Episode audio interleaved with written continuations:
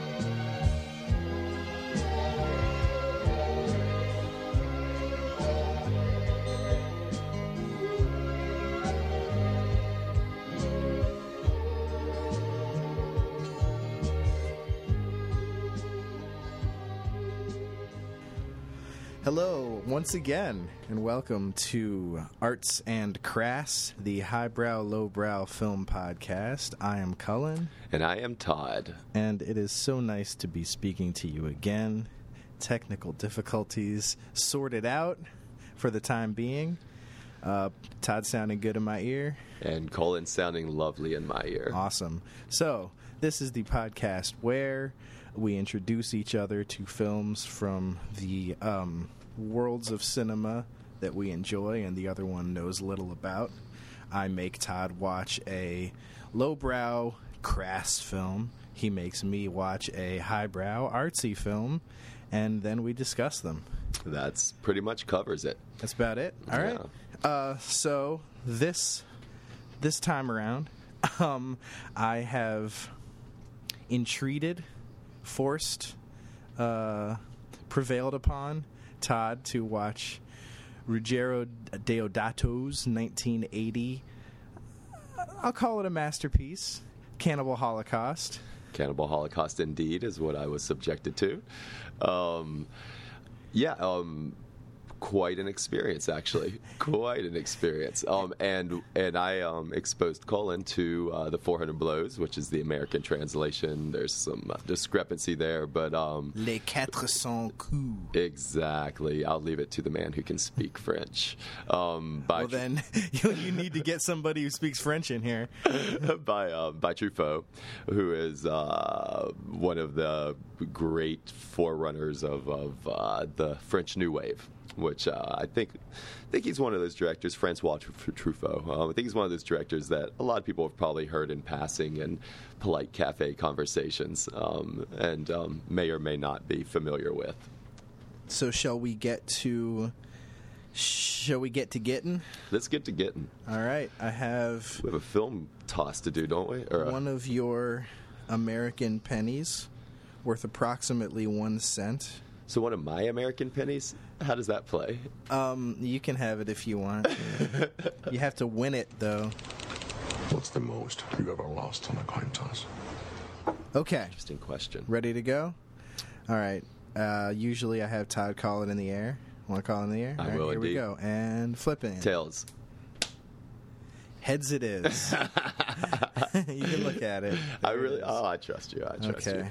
I, I'm, I'm starting to think. I think I've called tails every time, and I'm pretty sure I've lost every time. First time you call it Buffalo, That's right. I did call Buffalo first time. which is tails. So Right. yeah, you might want to switch. You might want to. Well, no, no. Don't switch now. Gambler's fallacy. Right. Right. It really doesn't matter what you call. Exactly. We're gonna discuss your artsy fucking film anyway, And much better to stay consistent. earlier or later. Um. Okay, so I win. That means the first film on the docket is 1980s Italian splatterpiece, Okay. Cannibal Holocaust. Take Uh, it away. I was very uh, interested in seeing uh, what you were actually going to call this film because, like, as I was watching it, um, um, the the concept of it being a horror film really never struck me. Um, I mean, there were a couple of elements that perhaps did. Um, but let me go ahead and sum up the plot a little bit first. And, and this film actually had quite the plot, and um, and even more than that, how it presented its plot. Um, I feel like led up to um, quite a bit of um, repetition of, of, of innovation in future films. That, that there's a lot of techniques used in this film that have shown up in, in more modern films. But um, so the basic gist is that um, a film, a young film crew of documentary filmmakers um, who basically seek out primal civilizations to do BBC style. Uh, I think they call it BPC, but it's BBC style documentary films. And um, but it turns out that they actually are very manipulative about how they go about making their films. So they go out into the Amazon on this crazy wild mission, four of them, who make these radical documentary films um, to basically find a cannibal tribe um, that they want to film and do a documentary on. Um, but of course, once again, with their questionable ethics and their manipulative um, approach to documentary filmmaking, which is very interesting to me, um, seeing as I've taken documentary classes where we discussed exactly those matters. It was very, very cool in that way. So, so the crew goes out there. So there's almost two stories at play, um, or a story within a story. Um, so the film crew goes out and goes missing. At this point, a anthropologist is um, solicited to um, go back out into the Amazon with a guide to find out what happened to this film crew. Um, to find out if they're still alive, to find out if uh, there's anything salvageable, um, basically just to find out what happened. Um, and he accepts the mission. So the actual story is the anthropologist searching for um, the film crew. But then there's the story within the story, which is the film crew and their mission through the Amazon. And because we have all their found footage and we find their film reels, that we actually get to see that story as well. And it's done in pure documentary style. Um, the rest of the film is shot from the outside, as any other film would be. Um, very typical 70s style. Sometimes there's maybe some tough time recognizing the stylistic approach in the documentary film versus the stylistic approach in the film itself, but usually it's pretty obvious. Um, usually the documentary is extremely rough, handheld. Um, and they flip back and forth telling the story between the footage that the filmmakers have taken, that they found, and then the actual story of the anthropologist searching for the filmmakers. And then later, um, deciding whether this footage should be turned into a documentary and aired for the public, um, especially after they see the let's softly say questionable um, techniques that the film crew used in making the film um, or getting the footage. And then the anthropologists being very against this documentary coming out, while the studio execs are very for this documentary coming out. Um, and then finally, they watch all the cut footage, which shows the actual approach that the film crew took to the primal tribe, um, which is relatively repulsive. Um, actually, just repulsive. And. Um, and then um, finally, they, they come to the conclusion that yes, this should not be released, but it makes it out anyway. That's pretty much the whole film, Yeah. right? Yeah. Um, and I really do want to point out that structurally, working the documentary footage into the larger paradigm of the narrative um, and how seamlessly they interwove the two was really, really brilliant. Actually, like like kind of stunning. Yeah, uh, we will. I agree. Uh, we'll we can talk about that in a minute um, when we sort of uh, talk contextually about the influence that this film had. Um, my opening thoughts about this. Um, I'm really eager to hear whether. I mean, you just gave a very good explanation of it. Um, I'm really eager to hear whether you liked it. Um, I do not know. There's no other film like this. Um, it is obviously extremely infamous, extremely controversial. Uh, it is what separates. If I were being patriarchal, I would say this is the film that separates the men from the boys. Um, I can say it separates the grown-ups from the children. Uh, you could make a case, and many people have made a case for this being the nastiest, most mean-spirited film ever made. Um, it really is an intense experience. I do. I am being honest when I say that it's a masterpiece. Extremely morally questionable, but executed just really, really brilliantly executed. Um, the director, Ruggero Deodato, is no hack. Uh, he actually. Um, he cut his teeth working with uh, was it Antonioni? I think he was a protege of Antonioni, Yes. Um, and it shows in the realism that he's able to um, he's able to capture and portray on screen. Uh, but um, that's enough of me sort of grasping and groping for words about how affecting this film is. Uh, what did you think? All right, interesting. Um, uh, yeah, I was actually very careful in my um, plot summary to try not to let on um, what I thought about the film because I know that you're anxiously waiting um, to see uh, my my brow up or my brow down. um, I, first, I would like to respond to some of the things that you said. Um, yeah, I think um, I think you referencing it as a masterpiece is is more than justified. Um, and and yes, the the filmmaker, um, how do I pronounce his name again? Deodato. Deodato. Um, there is no doubt that he had some um, very fantastic filmmaking chops, and that he had certainly um, studied and learned his craft um, through um, very legitimate filmmakers. Um, with that being said, I, I would say that, and I think this was a popular critical response, but that there was some weak acting in it that was actually extremely forgivable because of the production um, techniques that he took. The the weak acting almost becomes secondary, as well as it being a '70s film. You almost go in with certain expectations, and so all of it relatively forgiven. Um, but, but some of the acting definitely is a little weak. Um, not so much in the documentary film part um, as much as in the outside story. The professor himself um, could be a little heavy handed. A little the dialogue's a little heavy handed um, because they deal with some pretty intense social themes here. Um, I mean, the, the movie has a very a very viable, very legitimate social premise, and um, and sometimes it's a little heavy-handed in the dialogue. Um, with that being said, the acting and some of the heavy-handed dialogue is the only thing that kept me while I was saying that I was having questions about where to place this in in the um, in, in the canon and, and in the genres. Um, that minus, like I said, the weak acting and some of the heavy-handed dialogue. I actually would have put this more in my genre than your genre.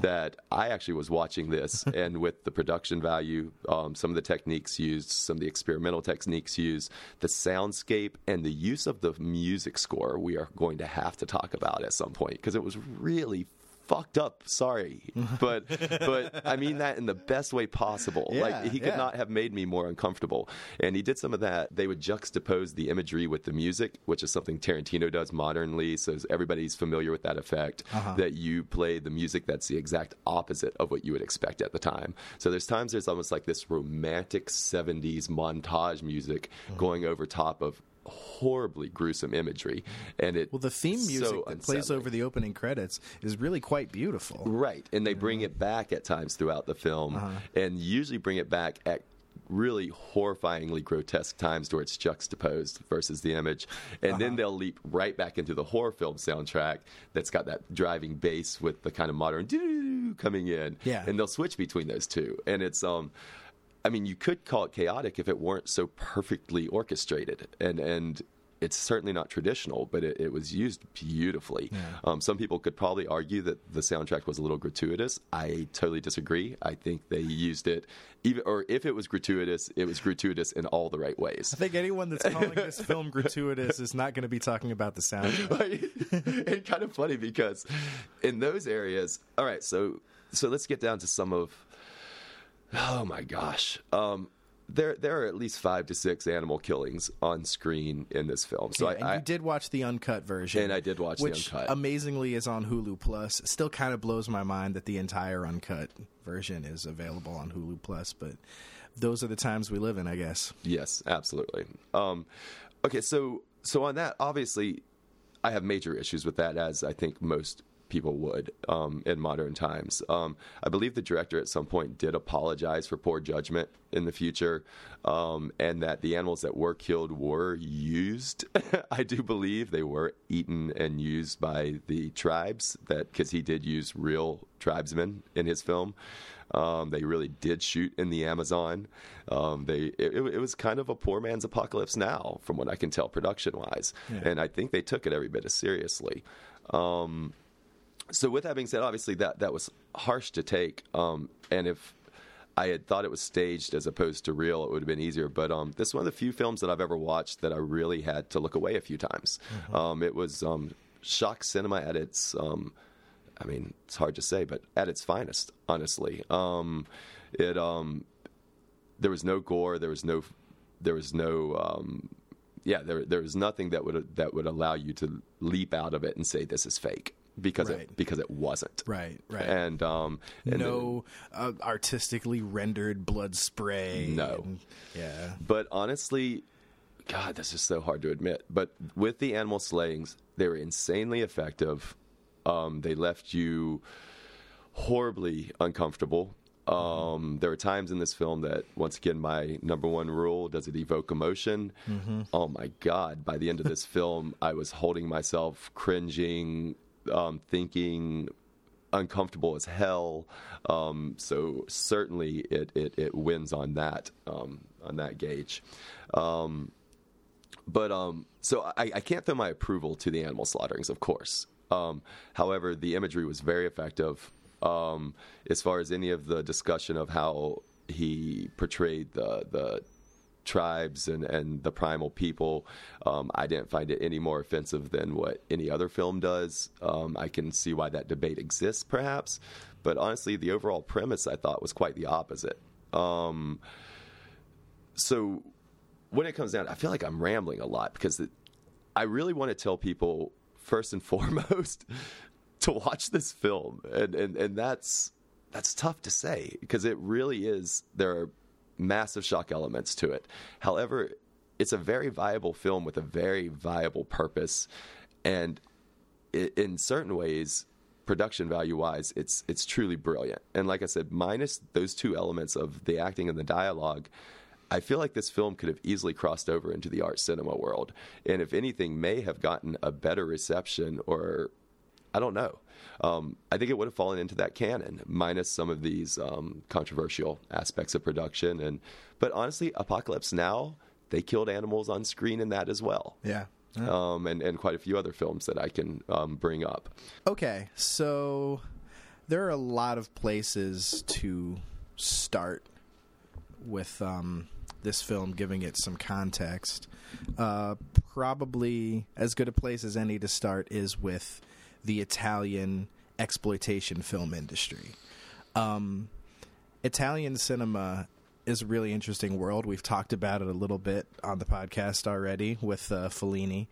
Um, and yeah, you know, Italian cinema has its share of auteurs, uh, Fellini and the aforementioned Antonioni, Rossellini, uh, Ravioli. You know the three bigs.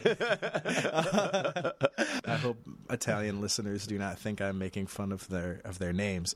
Um, in all seriousness, uh, you know, okay, so they did have uh, auteurs, but that's not where the money was made on the international film market. The money was made with this ex- essentially what started as rip-offs of Western or American film genres. The spaghetti western. Um, there was lots of uh, science fiction ripoffs.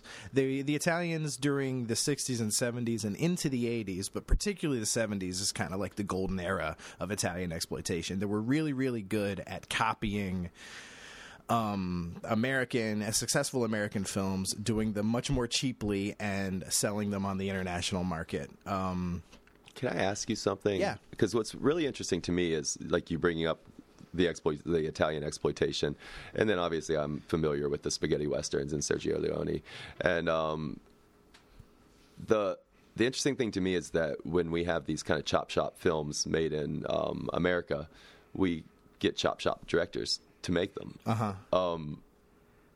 these exploitation films seem to be made by men who easily, in another context, would have been openly embraced as auteurs, Mm-hmm. or, or as at least aspiring auteurs. Yeah. I mean, Sergio Leone, I mean, massive filmmaking chops. This gentleman, massive filmmaking chops, Mm-hmm. um, as opposed to the equivalent on the American side. Um, that you really just I kind of expect the low man on the totem pole at the studio to be thrown this film Right, and say, right. "Do what you can." Right. You know. Well, I think it has something to do with. Well, sorry, I didn't let you finish your question. Oh question. no! but are you asking? oh, that that was kind of it. Is You're it's, it's the crossover of the quality, truly capable, visionary filmmakers making exploitation films. I think it has something to do with the difference in American and European perspectives of genre. Um, in America, anything that that falls into a genre is sort of there's a bit of a stigma attached to it, and that's getting better because you have you know widely widely recognized you know whatever you think about them and their excesses widely recognized masters of filmmaking like Peter Jackson people like that who are you know firmly rooted in genre but doing really really interesting things. Um, there still is a bit of a stigma attached to it. In Europe that's not so. Um, you know uh, I remember Hitchcock talking about in conversation with Truffaut, interestingly, as we'll get to later, talking about how he was making A movies in England, but when he came to America, everybody expected him to make B films. It was the same kind of film. It was just that Americans had less respect for the art form of the thriller. Interesting. Um, so, I mean, I think that's a big part of why there were masters of their craft in Italy, especially. I mean, Mario Bava, you know, and Dario Argento are usually considered to be the two titans of Italian horror films, and they definitely have reputations that go beyond the you know the bounds of that genre. Within the the intellectual cinematic world, they're well respected directors. Right. right. Oddly. yeah. Uh, so I really think it's a it's a public perception, but um, That's or- really interesting. Or maybe there was just a lot more filmmaking talent. Well, you know, it also draws to me like um, I was always intrigued by the idea that uh, film noir was was brought out in America as a B um, style film, Right. Um, and was re- never really intended to be anything but once Uh-huh. again playing into that idea of Americans accepting thrillers as kind of a B genre, and um, and it was the first um, Hollywood cinema to ever be embraced by France as being high end, truly in- truly innovative, truly interesting, Right. and and worth paying attention to, Right. um, while Americans considered it B film. you Yeah. know. And- So the Italian exploitation genre really, or the Italian exploitation industry, really did make most of their money off of these rip-offs. There were Western rip-offs, which eventually became its own art form of the spaghetti Western. There were side. There are science fiction rip-offs, lots of Alien rip-offs, lots of Star Wars rip-offs. Um, And how does this fit into that? well, the two genres that Italians that might have begun as kind of imitative, but the but that the Italian exploitation world really made their own were the giallo, which originated in sort of the Italian rejiggering of the American thriller and film noir um, murder mystery sort of story, and the cannibal film which the first one is uh, acknowledged as being um, Umberto Lenzi's Man from Deep River. I think What year would Deep River have been? Savages. I don't know. I didn't. I didn't. I didn't make a contextual notes this time, but it's early seventies. Pre- predecessor to this. Yeah, yeah, yeah. Predecessor to this. It's um. I mean, I can look it up right now. Um, it was a quasi remake of a, of an American Western. So it still has um, its roots in the um, in the adapting, in the let's just say ripping off to be polite of uh, of of westerns, you know, of American uh, forms. But it very quickly took on a life of its own. 1973, Deep River Savages. Um, I'm sorry, 1972, Deep River Savages, Umberto Lenzi, starring Ivan Rassimov, who I believe was in this movie also. Um, it was all the same actors. They were all, you know, like dabbled in porn. I thought I knew the I had read that the one lead actor had done most of his work in porn. yeah. Um, but the, Uh. the film crew really, like I said, the film, and maybe it was the production style that made their acting a little more forgivable.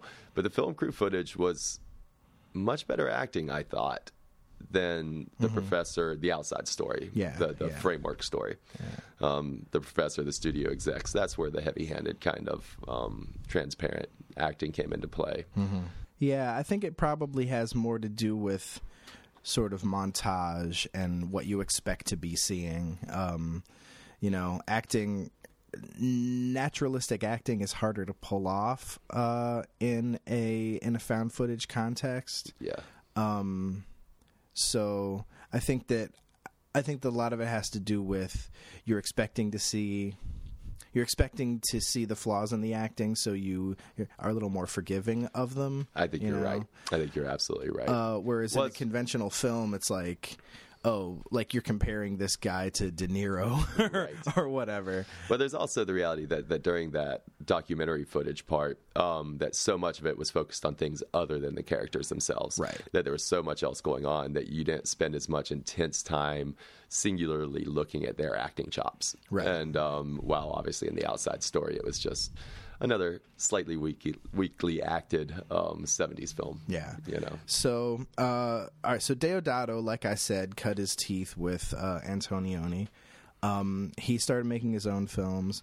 The cannibal genre began in '72 with a Man from Deep River, um, essentially a ripoff of the western called A Man Called Horse, uh, the American western. Um, and in uh, 77 deodato makes a cannibal film that was called jungle holocaust where you you see a lot of the themes that happen in cannibal holocaust um, starting to be laid out but that's it's not a found footage it's a conventionally shot film in the middle there Lenzi makes another one called uh, cannibal ferox which is sort of sort of looked at as the second tier of cannibal films.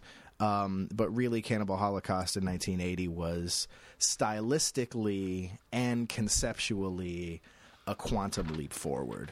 Really, um, kind of came out of nowhere. So when you when you position it in that context, it's it's it's very you know its horror its horror pedigree and its horror credentials are clear when you see you know the progression of the cannibal film. I mean, clearly it is gore the cannibal films that came before had a little gore for gore's sake about them. Um, throw this these these sort of forbidden images on the screen and entice people that way. The essence of you know what exploitation film is. Uh, like you said, this one does have a a social message, which is like you said, it is valid. It is a little simplistic, though. It basically comes down to who are the real savages. Oh, they even it's the last line of the film. Who Right. who who are the real cannibals? Oh. Uh-huh. Which which looking out on the streets of New York once again is all we really needed. Right. We didn't need the line. Yeah, I thought the last line of the film was "burn it, burn it all." I don't think so. oh no, I don't think so. Isn't so. that what he says? Like right after, uh, right after they get finished watching the cut footage, doesn't the Oh, TV yeah, yeah. exec just pick up the phone Yeah. and say "burn it"? Yes, but then you get one last shot of the professor walking out of the studio Uh-huh. onto the streets, looking back out onto the streets of New York, which they had also made this, um, Uh-huh. you know, um, analogy early on, um, walking back onto the streets of New York, um, them doing lots of footage of, of the streets, and then him saying something along the lines of, I don't remember exactly what it was, but you have to think or something, um, who are the real cannibals? Yeah. And then that's the last line Right. of the film. Okay, yeah, fair enough. Who are the real savages? Which is a valid a, a valid question to ask. Again, kind of simplistic, But And- actually, could have been less simplistic if they just hadn't put it so out front. Right, Like right, if it yeah. just stayed out of the dialogue. yeah. It- the the message was pre- very strongly there through the imagery. Yeah, I think that's one of those like we've talked about before. Are you saying with words what you either have already said with images Right. or could be saying with And, images? and they did it so successfully with images because in the beginning, simplistic premise or not, all the shots of New York um, montaged together, and um, and very much gives you that sense of, of the madness of humanity, Yeah. and um, which is which is you know a very fair premise to explore, and and can take can go from simplistic to actually pretty Mm-hmm. involved if if they had cared to do so, and at times I think they kind of did actually, Yeah. um, but then once again reeling it back in with the heavy handed. Kind of Right. dialogue-driven message. And so let's But- let's talk more about that. Let's get a little more, maybe a little more philosophical about the themes of this film. Yeah. So there is an undercurrent in Italian cinema, not just exploitation cinema, but I think it really comes out very strongly in in the, in the exploitation side of things the Italians, for some reason, and I don't want to be stereotyping or making blanket statements or whatever, but there is a really mean streak in a lot of Italian films. There's um, rape. There's all kinds of rape all over Italians. Even uh, even La Strada, which we talked about uh, last time. There's this really undercurrent of sexual violence, not as explicit as in this, obviously, but I mean, you know, the the there- attitude of the male lead toward the female lead. There's always this this this lingering threat of sexual violence happening. which is interesting because I mean, obviously, everything always reflective of its cultural um, um, origins. Um, that that I think within Italian culture that being relatively patriarchal historically, that that progressive-minded filmmakers are people wanting to tackle modern social issues versus um, um, the past cultural um, tendencies. Um, I, I think that would be absolutely be a subject matter that Italian filmmakers would be interested in tackling. Yeah. Because, like I said, traditionally, I think they have been relatively patriarchal. Right. Um, and then, obviously, being a very progressive society, uh, moving on forward, like all of us, um, like all societies, as they move forward, you start seeing some of the places that, you know, perhaps it's time to evolve beyond or grow beyond. Right. Um, and so if you put this in the context of the so-called savage cinema that grew out of the late 60s early 70s um, you know bonnie and clyde to sam peckinpah to uh, you know like wes craven i mean wes craven depicted rape and torture in last house on the left in 72 but this is an entirely different level of that i mean the rape is brutal the torture is unspeakably savage and this is what the white people are doing to the indigenous people in the amazon don't get it twisted like the worst crimes perpetrated are by the europeans against the natives and not the other way around Right. Um, and it builds, which Yeah. I thought was one of the brilliant things of the film that as you're being taken through the story of the anthropologist tracking down this documentary film crew that has a very skewed ethical approach to documentary filmmaking, Mm-hmm. at the beginning, your empathies are naturally drawn towards the film crew. Right. You're supposed to relate to them. You're supposed to feel for them going out into these primal lands, taking on this great adventure for the sake of documentary filmmaking. And little by little, it allows you to see where their ethics are skewed. Uh-huh. And then at about the midpoint, it really just surges forward as yeah, you there's start that seeing one moment when you start seeing the other side of because there's the village that gets burned and then there's the woman that ends up impaled Right. and you start seeing that essentially it's this film crew that caused all of that to happen like you had this growing understanding that they were assholes but then there's that one moment when you realize oh no these are the worst fucking people Right. Absolutely. on you- the planet. So you go from saying, hey, these guys are assholes with skewed ethics of documentary filmmaking that were still victims to basically being like, these guys are European tyrants going in um, almost um, slave owner style Yes. um, with an entitlement and a, um, I mean, to the point that they call the, the, the, um, the tribesmen um, monkeys. Um, Yes. They, um, you see them, the the film crew. These are well civilized, well recognized documentary filmmakers from uh, from Europe, um, uh, freaking going over there and. Um, raping one of the girls, taking turns in, in front of his girlfriend, the, Uh-huh. the, the the director of the documentary. Um, they burned down a uh, hut while after they've put the entire tribe in there, so that they can pull back and get the footage that they want, Mm-hmm. pretending that another tribe had attacked them. So they basically kill the people, they rape them. Um, it, it's it's horrifying. It- it's horrifying. And, and by the end, you basically realize that this crew of four young, attractive European filmmakers basically all four of them equally could really be looked at as pure sociopaths. Uh, yeah, like and uh, you're rooting for them to get eaten. Oh, by the end, you loathe these people, and they were the ones that originally your empathy was drawn towards, and then you realize the only person you can really um, relate to on a moral stance is the anthropologist. Yeah. and um, that that by the end, you really want the worst things on earth to happen to this crew, and um, but the, the level of entitlement is really sick, and um, and it really is very reflective of of the European imperialism that has been practiced over and over and over again. I think it really kicked it home, and I Yeah. think some of the shock value of it, it was very significant in expressing that. Indeed. Actually, It's a very anti-colonialist message coming from, you know, um, and uh, from someone inside of the culture. It is, I think, a lot of the savagery, how they kicked that savagery up to the next level in the Italians, uh, in the Italian exploitation world, probably has something to do with the fact that this is a nation that is still recovering from fascism yes, you know? And i mean you know a little bit you know uh, a little bit to the uh, to the uh, southwest you still had a fascist regime in spain um, up to i think it was the mid 70s when franco uh, franco's regime ended so like there's still uh, you know the 70s italian um, cinema and Eurotrash in general has a very complicated relationship with the developing world, with the Amazon and with Africa, um, and uh, and and yeah, there's just a lot of violence that I think culturally that these these films are trying to grapple with. Um, it's interesting that you brought in the fascism as well because I forgot that they,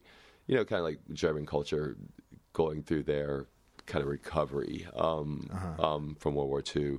Um, that, that yeah, that Italy went through a lot of shame and and um, kind of reinventing themselves from the fascist era, and um, and I yeah, I didn't even think about the fact of, of how close to home that would have been in the seventies, eighties.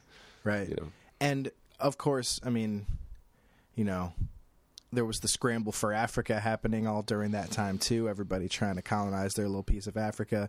And in the 60s um, you know independence um, in africa and uh, the various um, european countries letting go of their colonies uh, So really, kind of a pretty harsh indictment of European colonization in this film. Very much so, yeah, and that comes through in all of the cannibal films, but never, never any more incisively and directly than in this one. We do have to move on in a minute, but I have two more questions to ask really quickly. Please, can I say one thing before I forget it? Yeah, yeah. Uh-huh. And you hold on, hold those questions. Um, that I just want to make it very clear that when I use the terms shock cinema, um, or when I'm discussing the imagery specifically in this film, that I am not saying that in the same ways as the past two films that Cullen has brought to me. This is not a gore film. This is not a blood splatter film. This does not come across as a grade B in your face artificial blood film. Everything you see feels real. Um, most of it is real. Um, they use non actors, they use real tribesmen. They really were in the Amazon. They killed real animals. Um, the rape scenes were not real, God forbid, I hope, but they sure as hell looked like it. Um, I mean, imagery that was truly masterfully disturbing, um, if that makes sense. Um, the emotions that, that came from it that were intense, like I said, just beyond disturbing. And and I can think of some contemporary art films that um, have been accused of shock cinema that I, I have written entire papers defending. Um, that that some of the imagery in this film was reminiscent of those films. And and once again, to where I see this this film really riding a very thin line between. Um, between uh, grade B exploitation, whatever you want to call it, and art cinema. Honestly, there are a lot of art cinema aspects to this film. Yeah. But anyway, Um, yeah, I mean, it's interesting you say that. I watch it and I see like understanding the lineage of where it came where it came from in the context of the genre, I see a pure horror film. But um, I mean, like when you put it when you put it like that, I could definitely see how it sh- straddles the line. And someone who's n- if if this is the first. if this is the first Italian cannibal film you've ever seen, and indeed it is, I, I can I can completely understand. Nor how, did I even know that there was a trend of cannibal Italian yeah, films. Yeah. yeah. So my um my final thoughts on this it does not escape my notice that this is the third film that I have shown Todd, and also the third film that featured cannibalism.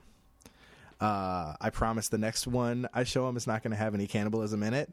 I just think it really is interesting how it's that taboo. It's that ultimate taboo how we always equate the savagery and the limits of savagery with cannibalism. with cannibalism and it's like it's that thing that can shock you out of your it's that one thing that is always able to shock you out of your sort of bourgeois comfortable existence is the idea of a person eating another person and uh and the one other thing I could think of would be blatant rape and they Yeah. threw both at you. Yep, and uh, and of course real animal killings. But Right. that you know that is that is very in line with, although morally extremely reprehensible, very in line with the original.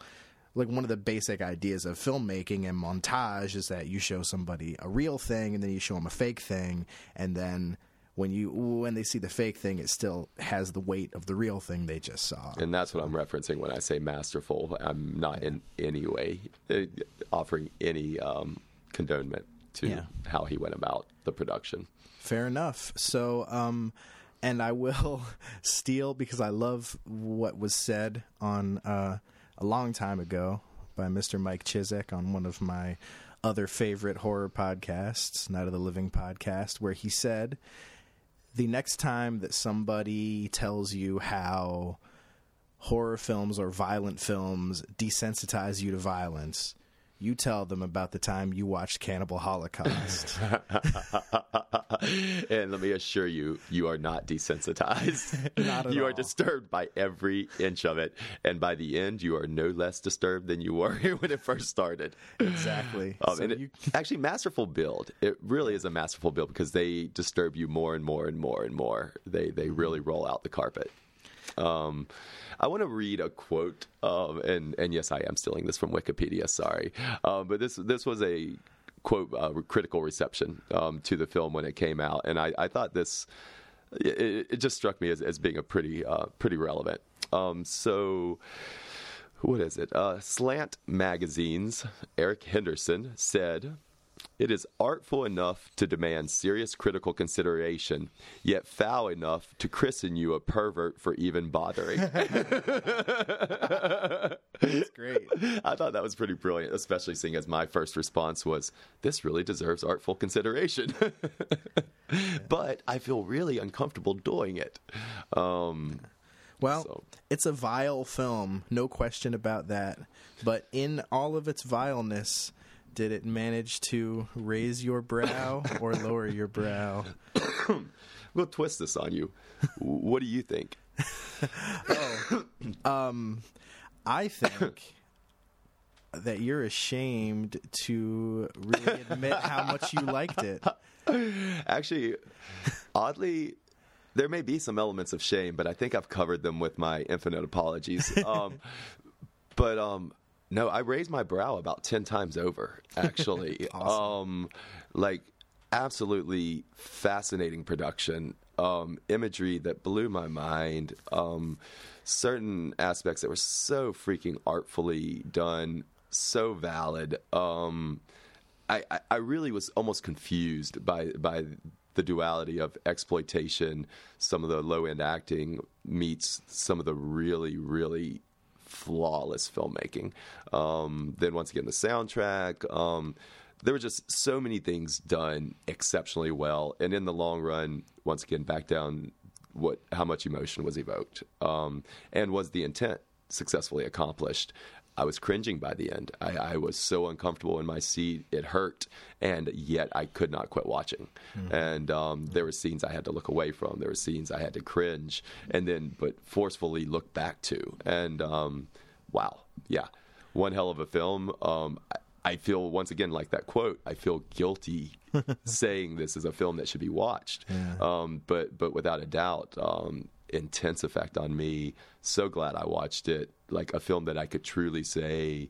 I love what they did there, and I want to pull that out and think about it and look at it. And, and it's so smart. The, the narrative structure was so smart. I think they were the first ones to do a film within a film quite like that. Yes, yes, that is Um, that's a big part. I mean, there's so much more we can talk about with this. We do have to cut it We do off. have to move but on. but yes, um, Blair Witch Project, Last Broadcast, Ghost Watch, Cloverfield. None of that shit would exist without Cannibal Holocaust. Right. I was going to bring it up was all the those same first. ones. Yep. And and so overall, of all the films that have been brought to me, this is the one that I said, "Shit, I would not have been surprised to have stumbled across this in film school." Uh-huh. And I would, yeah, absolutely thankful that I watched this film. There you go. And um, and you usually ask me if I would watch it again.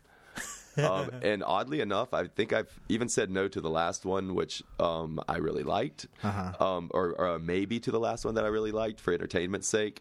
Um, this one being the one that I really should say no, I don't ever want to watch it again.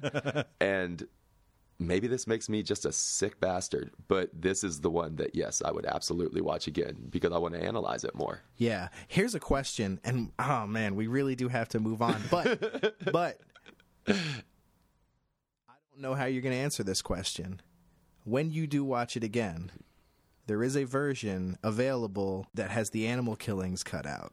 Interesting. If you were to watch it again, would you endure those animal killings again for the sake of the gestalt and the entire artistic vision respecting what was done, or would you watch it without it? Now, would I even be able to respect myself if I said I was going to watch the toned down version? Um, no, I would not. I would absolutely watch the full version again. Wow. Um, if that makes me a bad human being, I apologize. Um, I'm kidding. I, I don't in any way feel like um, I don't feel any guilt over that. Um, it's a film that was already made. Um, the practices were already done.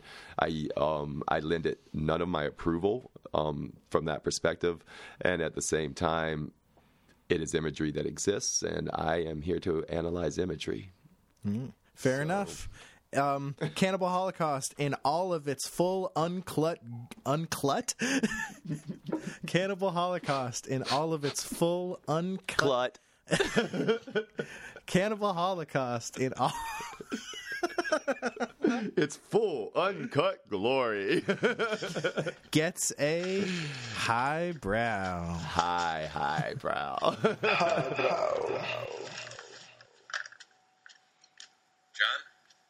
I want this material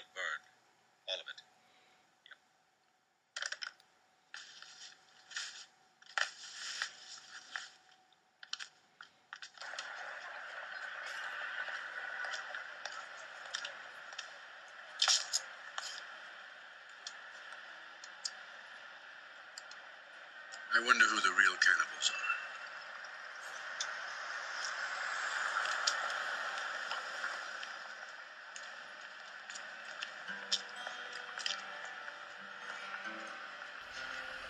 are. Okay.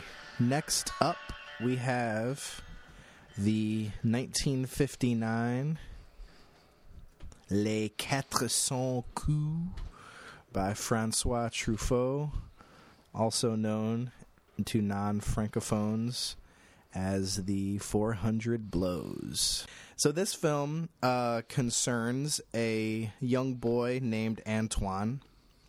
Um, I don't think they ever specify how old he is, but I think he's about like 10 or 11. Preteen. Yeah, yeah, preteen, 10, 11, maybe 12.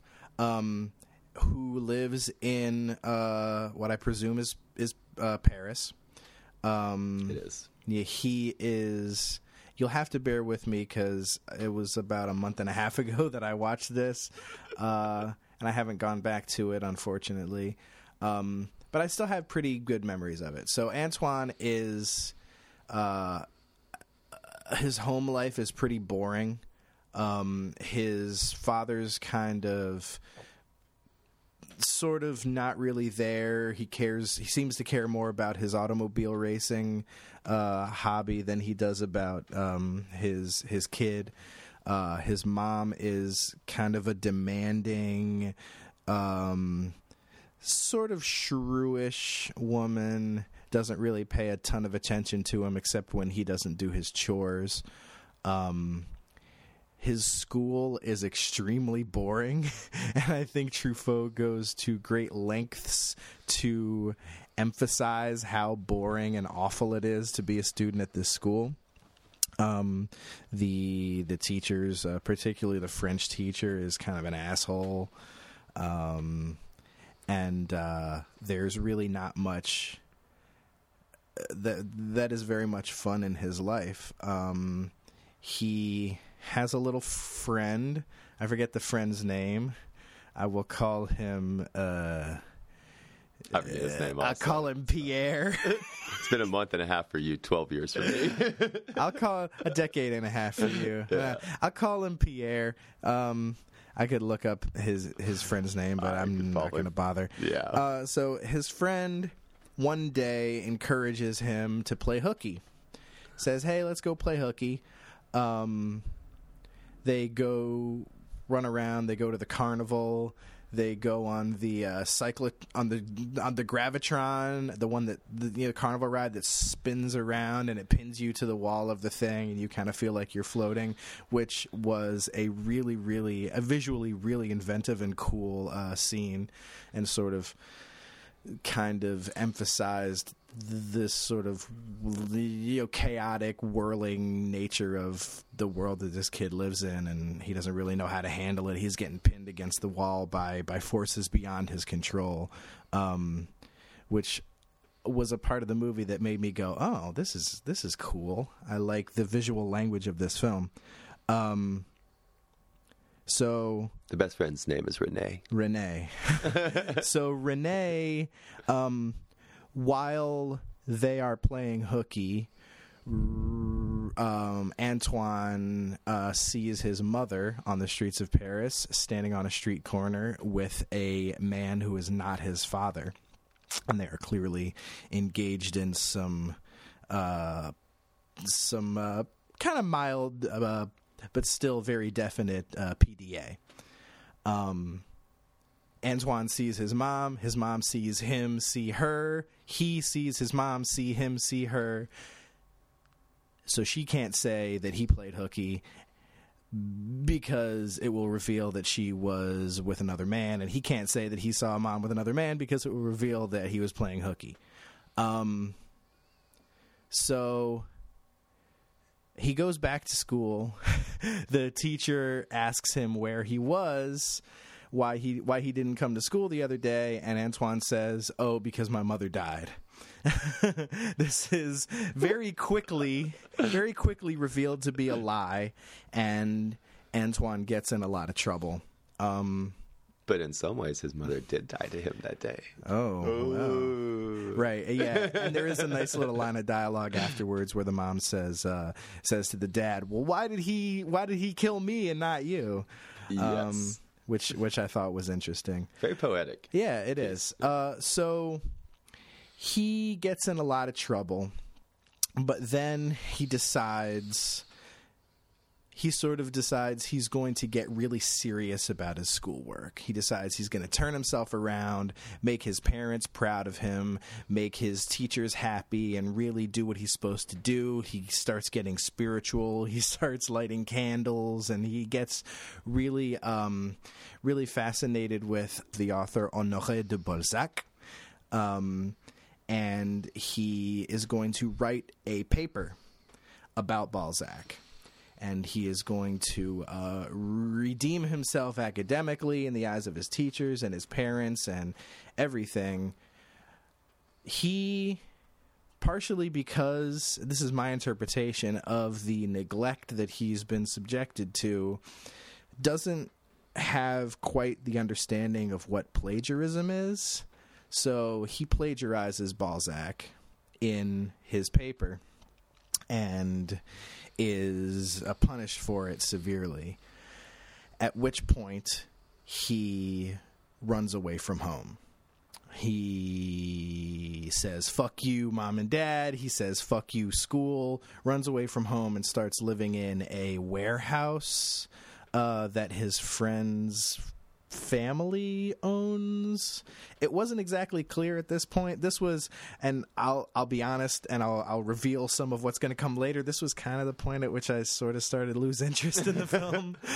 um, and uh, Oh, no. So he's living he's living on the streets. He steals a typewriter, tries to sell it, gets caught, and um that that is when his parents uh, like catch back up with him, find out where he is, and uh, consequences um, ensue from there. Pourquoi as-tu rapporté la machine Oh bah parce que comme je pouvais pas la revendre, comme je pouvais rien en faire, moi j'ai eu peur. Il a fait, je sais pas, je l'ai rapporté. euh, je sais pas pourquoi, comme ça. Dis-moi, il paraît que tu as volé 10 000 francs à ta grand-mère. Elle m'avait invité, c'était le jour de son anniversaire. Et puis alors, comme elle est vieille, elle mange pas beaucoup. Et puis elle, garde tout son argent. Elle en aurait pas eu besoin. Elle allait bientôt mourir. Alors, euh, comme je connaissais sa planque, j'étais lui faucher des ronds, quoi. Je savais bien qu'elle s'en apercevrait pas. La preuve, c'est qu'elle s'en est pas aperçue. Elle m'avait offert un, un beau bouquin ce jour-là. Alors, euh, ma mère, euh, elle avait l'habitude de fouiller dans mes poches. Et le soir, j'avais mis mon pantalon sur mon lit. Elle est sans doute venue. Puis elle a fauché les ronds, parce que le lendemain, je les ai plus trouvés. Puis elle m'en a parlé. Alors j'étais bien forcé d'avouer que je les avais pris à ma grand-mère. Alors à ce moment-là, elle m'a confisqué le beau livre que ma grand-mère m'avait donné. Puis un jour, j'ai demandé parce que je voulais le lire. Puis je me suis aperçu qu'elle l'avait revendu. This is, um, I have to admit that this is a film I haven't seen in 10, 12 years. Um, however, when I first watched it, it was one that had um, a massive impact on me. Um, I'm also relatively certain it's the first of the French New Wave that I watched. I'm pretty sure I saw this before Breathless or any of the other really quintessential standards. Um, I immediately was more drawn to Truffaut than I was to the early work of, say, Godard. Um, Godard seemed a little frivolous to me. Um, Breathless seemed a little frivolous to me when I first saw it, where 400 Blows seemed extremely intimate and personal, um, and and really delving at what I had hoped. Um, or at what, what I had always viewed the new wave as being a kickoff to, um, which is a more honest cinema. Um, and um, so, with that being said, that the French New Wave, um, I'm I'm sure most people are at least slightly familiar with. Of all the new waves, it's the one that that has more pop recognition. Um, that um, that it certainly was a kickoff to a new cinema. It was the, the it was a young group of filmmakers slash film critics, um, led by I believe it's Andre Bazin, Bazin, Bazin. I forget how to say his name. Bazin. Bazin, Bazin. Uh, but um, but he was a well-known critic who kind of took Truffaut under his wing. Um, Truffaut, of all of the filmmakers of the new wave, was the one who really had lived life. Um, was not raised a trust fund kid. Was not raised with great privilege, um, and a lot of 400 Blows is, is very true to his life, actually. Um, so, with all of that, I was immediately drawn to him in the same way that I was drawn to early Scorsese and the 70s uh, American New Wave. Um, that he seemed like the one of the bunch that was really trying to get down to something honest about himself and to really discover something about himself through his filmmaking. Um, with that being said, uh, stylistically, he uh, stays very true to what we typically associate with the French uh, New Wave cinema location shooting, uh, the use of non actors, um, um, a level of realism on film that, that up until that point certainly was not the standard, certainly not in American Hollywood cinema um, or in classic Hollywood cinema. And so this was a young group of film critics that started a journal, a film journal called Cahiers du Cinema. Still exists today. Very, very renowned, um, very snooty. They still will not. Um, I think this is still true. Will not put out a translation into English. It's still only in French, I do believe. Um, but it is still considered one of the leading film journals in the world. They did not um, critique films as as the standard American critics did. Um, so they all became basically the first kind of students of film before film schools were really. Um, really hopping yet, and um, and kind of amongst themselves became this clan of of uh, well, pretentious and snooty um, um, standard setters for what was quality cinema. Um, they had a handful. They very much, def- well, they coined the term auteur. The auteurist theory is theirs. Um, it still exists today as, as the pretty much the standard theory on filmmaking is that the director is the author of a film. Um, and so many of these things that, that were innovations of their critical circle. Um, now, as they gained more recognition, they um, moved on. Most of them moved on into filmmaking. As far as I know, Bazin never did. I know I'm saying his name wrong, um, but Truffaut, Godard, and a handful of the others went on and actually became filmmakers and basically said, "Okay, all this pretentious critique that we're doing, now it's time for us to go out and show you what we're talking about. Now it's time for us to do it." Most of them had very limited means when they did this, but enormous amounts of cinematic innovation came out of this that has been spread across um, world cinema. Um, I don't think there is a single cinema in the world, including Asian cinemas, African cinemas, and beyond, that are not familiar with um, French New Wave.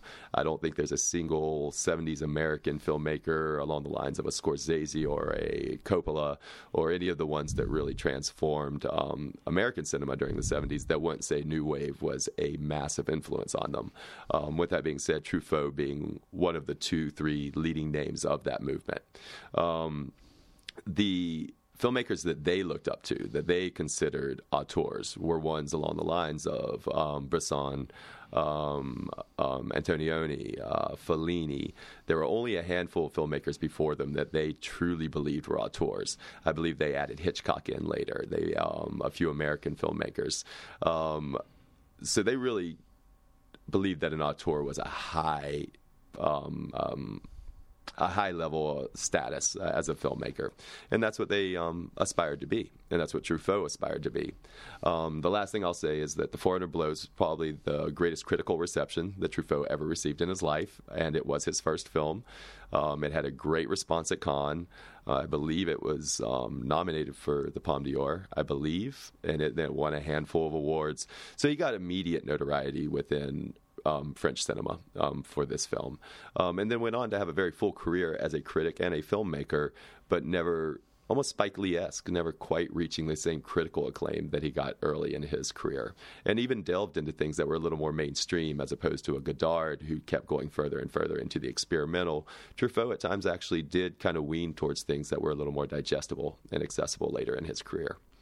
And I think that's a bit of context. So, uh, Mr. Cullen, uh, what did you uh, think about the 400 blows? I did not like this film. I'm sorry. I honestly, I'd already kind of caught on to it from brief conversations. I'm sorry. I I felt like I understood what was going on, what was the attempt, what was being attempted to be conveyed. Um, it just didn't speak to me. I don't know. The first 20, 30 minutes, I was pretty engaged, but then I think, uh, like I said, around the part where he runs away, um, I just started not caring. there's something, Understood. there's there's something. I think, like we were talking about with Bresson, the acting is kind of unemotive and very subdued. The the cinematography I thought was very flat. A lot of the photography was, and I guess naturalistic. Um, I wasn't engaged. Um, it didn't. It it it it. You know, the film got my attention at certain points, but it lost me again. And um, I really I tried to summon I related, you know, to some of what the boy was going through. Um I didn't have an upbringing quite like that. Maybe that's part of the reason I found it hard to relate to fully. Um but I was really trying to make myself care about what this kid was going through and I just sort of I don't know. I just kind of didn't. And then by the end, it seems very anticlimactic, and uh, I don't know. I it, it was not my cup of tea. I think um, you have some really valid notes there, just like you did on Bresson, um, that that touch on um, some critical. Um, um, or whatever, some critique that, that, that he typically has received for this film. Obviously this film was very well received. It's considered like Sight and Sound voted it one of the top 50 greatest films of all time and all that. But none of that means anything. That if a mode of production doesn't relate to you, it doesn't relate to you. Period. Um, and it's no statement on necessarily quality of film or anything else. Um, and what I find really interesting, it's kind of the same with. It's, first of all, I love your honesty about it as, as far as where you do find things, but then what your overall take is.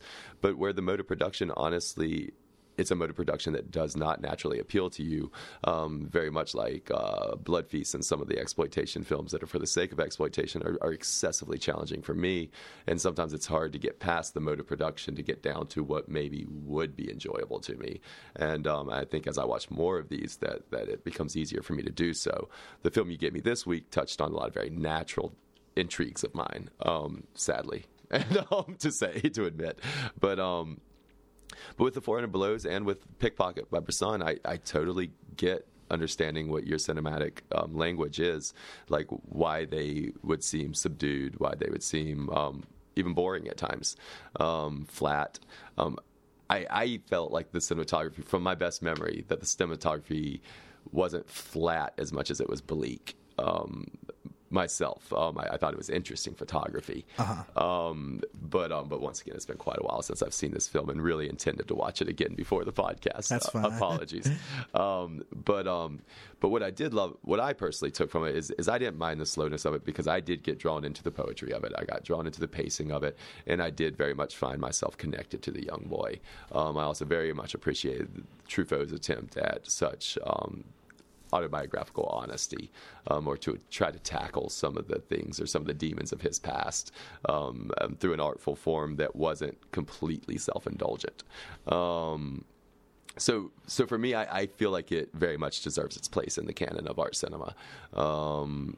I'm, I'm actually anxious to uh, watch it again now um, and, and kind of see how, what my take is on it now um, after hearing Cullen's take on it. Um, but but at the same time, what's really fun to me is that I'm starting to figure out which films appeal to Cullen and which ones don't. Because Fellini was an immediate uh, attraction. Like Cullen took to Fellini immediately, and it seemed yeah. like he was quite intrigued all the way through. Uh, no moments of pause. It was just he enjoyed it, kind of like yeah. the same with me and Cannibal um, Holocaust today. That for some reason there was a natural the same film. there was there was a natural tendency um, or natural tendencies that really drew me to it. it. it. wasn't I didn't have to try to like it or to, or to try to relate to it or, or, or find things to be intrigued by. I guess would be a better way to say. Yeah. Um, and I felt like that was what Fellini was for you, to where as opposed to Bresson and 400 Blows, which come very much from the same cinematic language, um, one feeding off the other. If anything, Truffaut probably trying to replicate Bresson as much as he was trying to replicate anybody. Yeah. Um, that that it makes sense to me that that that would be um, um, I don't know, less less natural, a less natural appeal to you. Mm-hmm. Well, you know, it's interesting you say that because. Uh, you know, the Pickpocket was the first film that you had me watch, mm-hmm. um, and this, like you, like you said earlier before we started recording, this came out the same year mm-hmm. as the Pickpocket. Um, so almost the young French maker, film filmmaker, uh, French filmmaker, the older film French filmmaker, um, yeah, and the films that they put out in the same year, but very much coming from the same understanding of cinema. Yeah, and I mean, I there were things about the pickpocket that made it difficult for me to engage with, but um, I watched that film what like four months ago now, mm-hmm and there are still things in it that I really remember and resonate very strongly. There are things about it that stuck with me. This film I watched a month and a half ago and have much less memory of. And that says a lot. That's another one of my kind of things is that um, if I finish a film and um, regardless of my immediate response, that if a month later it's still creeping into my head, yeah, um, yeah. I have to say give it some extra credit. Uh-huh. Um, and um, and if it's not, then I have to kind of say, oh, I enjoyed it at the moment, or I thought this, but maybe not as an intensive an effect on me as I as I thought. And I would say if a month and a half later it's not creeping into your brain, you're absolutely right. Well, Yeah. the pickpocket still is. Yeah, I fucking I watched Lars von Trier's Antichrist Ah. over half a year ago, and that film is still fucking with my head. Me too. Yeah, that's been that's been the better part of a year since I watched that. bastard. But um, but yeah, we can't talk about Von Trier. That's a No. That's a conversation unto itself. Yeah, good and uh, bad. he he probably straddles the line. I do want to say, your world I, and mine. I, I, I want to throw this out there so that Cullen can cut it out. And I do think Von Trier very much straddles the line between Cullen's world and my world. Uh-huh. Is that um, I wish him all the luck in his sobriety, and um, and hope that we get to see um, what film he would make um, without um, being under the influence one day. one day. Um, yes, this film, it, I could tell having watched Bresson, having watched Pickpocket, I could tell that this was part of the same, uh, you know, of, of the same universe of film. It was the same type of film. It was attempting to do a lot of the same things. And um, I don't know. There was just I wish I had I wish I had like a, a bullet point list of things that turned me off about this film. Um, the acting was fine. The writing was fine. It was everything was well executed. Um, the the cinematography was a little bleak, like you say. I will I will withdraw my flat and I will put bleak in there. But like I like bleak. And the film was very I mean, this film is slow. That's what I was about to say. but I like slow too. Like I a certain kind of slow, but this is one of those slow films that doesn't really make an attempt to pull you back in. Right, It really yeah. just stays at that pace. Yeah, yeah. And um, Um. So, but I mean, like everything about it that I everything about it that I'm giving as a reason why I didn't like it. th- it, it could be in another film. I could be giving those as reasons why I did like it. absolutely. You know, um, and I I just don't know. I think that's valid. And I also think it's very interesting to, to note that this was a young film critic with no filmmaking chops. I keep saying chops today. Why do I keep doing that? But um, but who had never really um, delved into the world of film production. He was a film critic from the outside who basically was saying, "What is the ideal film that I want to make, or that I would like to see made?" And then jumps in and tries to make it, um, as opposed to say with Pickpocket or Bresson, who is a true master of cinema, making his fourth or fifth film. Um, quite a difference there, um, to where I think it would make sense to say that this one was a little bit more preconceived, a little less naturalistic, a little bit more formulated um, in certain ways. Um, that and and and possibly not as not as well executed, possibly. You know, um, I think he knew exactly what he wanted to do, and then I think there's room for debate on where he succeeded and where he didn't. With that being said, um, once again, I, I stand behind the fact that the innovation and and um, and some of the things that that were offered to the to the language of cinema through this film um, keep it um, very validly um, getting um, the reception that it gets. Um, that I stand behind that, but um, but I also have no problems understanding your response to it, and and and yeah, it makes sense. It makes complete sense. I will admit that I was prepared to. Mm, I I gave this film a fair a, f- a fair viewing and a fair shot, like I give everything. I was a bit prepared to not like it, and I will tell you why. Because because Truffaut idolized Hitchcock Right. he wrote a very famous book as a critic in his capacity as a critic um, about Hitchcock called I think simply Truffaut Hitchcock um, which I have not read but the book was taken it was a um, adapted is not the right word. It was a it was condensed in written form from a series of interviews that uh, Truffaut conducted with Hitchcock through an interpreter because Truffaut did not speak English and Hitchcock spoke very bad French. Um, and those interviews were were uh, were taped. They were recorded, and I have listened to those recordings. Um, I stumbled upon them on the internet. You know, like they're out there, easily available. Anyone can, anyone who, who you know who wants to seek them out can. It's really interesting.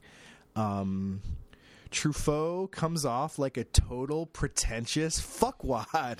that that that is what Truffaut is. However, I do think there's a very honest man underneath it. Okay, that's fair enough. But I listen to these Because there's- interviews. There's, a lot of pretentious fuckwads that I think the world of their art. Sure, sure. Okay, that's fine. I listen all I can say is I listen to these interviews because I'm a total Hitchcock nut. I listened to these interviews uh, several years ago and just marveled at how incredibly at what a douchebag this guy Well, sounded if like. you look at the entire movement of the new wave, Cahiers du Cinema, and, uh-huh. and the entire nature of what they were doing, the one word that would define it best and most appropriately would be pretentious. Um, I mean, they were basically saying there are only four good filmmakers that ever existed, um, and now we're going to be the next two or three. And I mean, that was their basic attitude: was that we are the Lord and God over what is good cinema and what is not, and it's a very, very small window that is good cinema. Um, and so, yeah, that was their general attitude. Um, I can relate in terms of as a twenty-something striving um, artist, musician, filmmaker, that I, I feel like I probably had some of those same pretensions that I've grown out of to some degree, um, to where I felt like my judgment certainly held more, um, more, more uh, rank than it should. Um, and I, and I just think Truffaut and the, and the boys of the new wave movement never quite broke from that. Um, Godard as well. Um, even his, even Godard's filmmaking reeks of pretension. Um, but I also still Yeah. think it's masterful. Well, I mean, and I guess this goes back to like, you know, that eternal question of to what degree are you prepared to separate the artist from the art? Right. Um, I will say that there are plenty of artists whose work I admire greatly who are pretentious.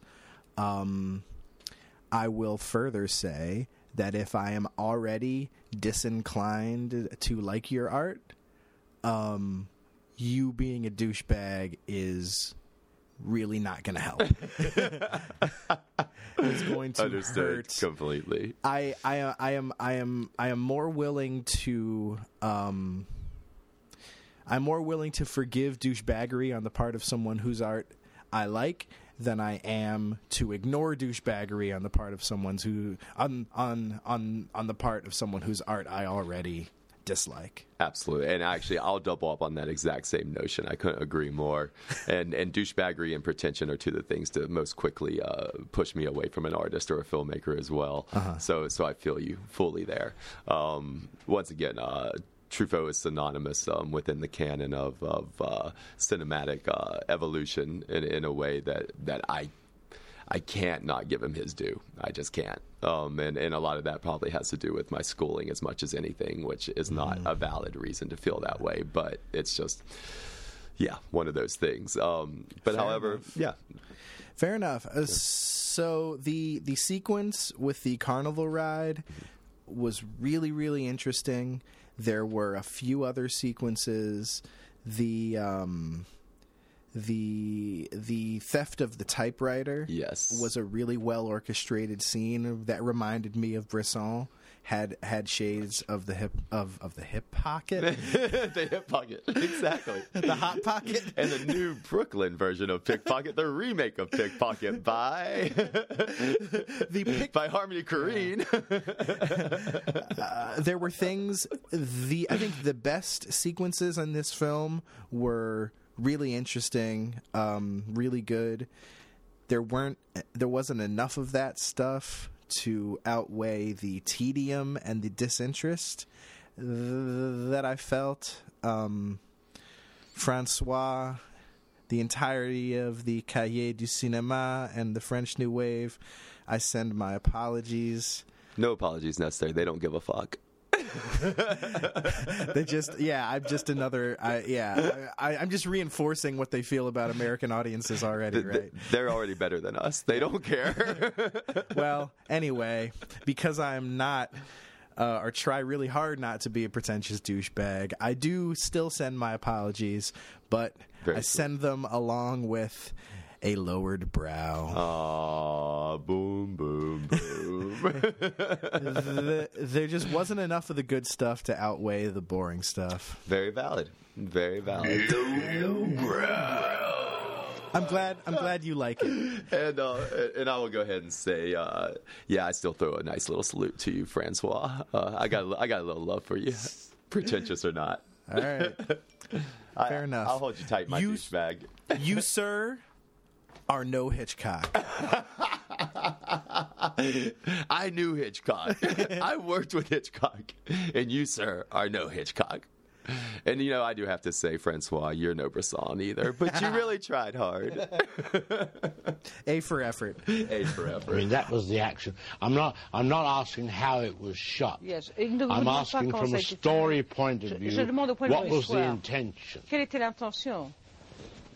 L'intention, c'était de montrer que les deux s'étaient vus l'un l'autre. It was to show that both of them had seen each other. I see. Et qu'ils étaient tous les deux dans une situation irrégulière. And In both of them in an abnormal situation because the child was seeing his mother with another man on the street. and The mother didn't want to be seen on the street with another man by a Et child. que ni l'un ni l'autre ne pourraient parler. Because neither one nor the other could speak about it afterwards. well, I realize that, but in other words, the, C'est-à-dire, the boy saw his le mother, garçon a vu sa mère and the mother was aware et la mère a été consciente that the boy had discovered her with another man. que le garçon l'avait découvert avec un autre homme. Is that the scene? C'est ça la scène? Uh, did the boy have to know that his mother had seen him? Est-ce qu'il était nécessaire que le, le garçon sache que sa mère l'avait vu? In other words, Non, il ne doit pas savoir, il n'est no, pas he- sûr. no, it's not certain. It's not. It's not ah, definite. He well, that's what I wonder. C'est ça que je voulais You savoir. see, I'm wondering whether Je me demande the extra shouldn't have been l'extra the mother is aware that the boy has seen her with another La, man. mère, la mère est consciente du fait que le garçon l'a vu avec un autre homme. Oui, elle, elle dit, je suis sûr qu'il m'a vu. Yes, she says to the man, I'm sure he saw me. Why does she, I mean?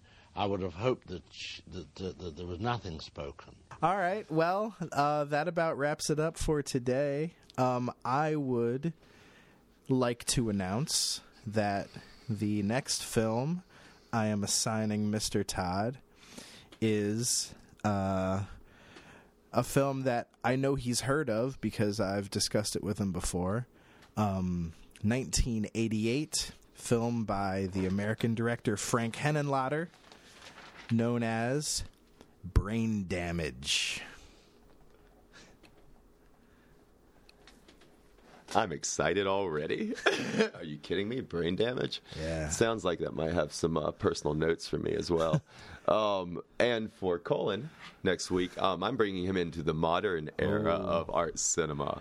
The Dardine brothers. Um, Ooh. Very, very personal favorites of mine. Um, I, Are you sure it's not Dardin? Dardenne, brothers. yeah. They're, they're from one of those Norwegian countries. Oh, it's they're not- okay, even it's not even French. Oh, okay. they they're I can't even remember.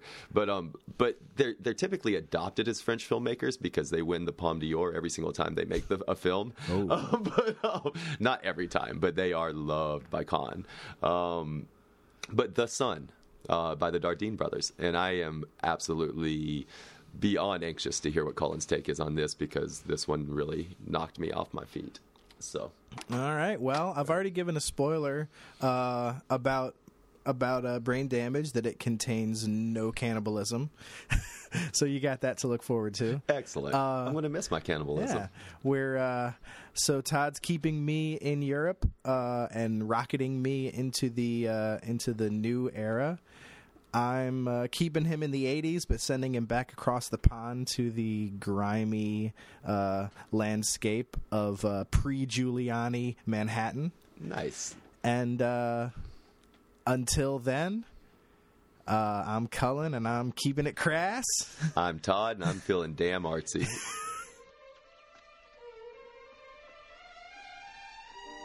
Okay, good people. As always, we would love to hear from you. Uh, the email is artscrasspodcast at gmail.com, or you can hit us up on our Facebook page There is another podcast called Arts and Crafts. We are not affiliated with them. They do comedy. We talk about movies. Uh, they had the name first. We did not copy them. We came up with the name on our own, and we liked it too much not to use it. Sorry.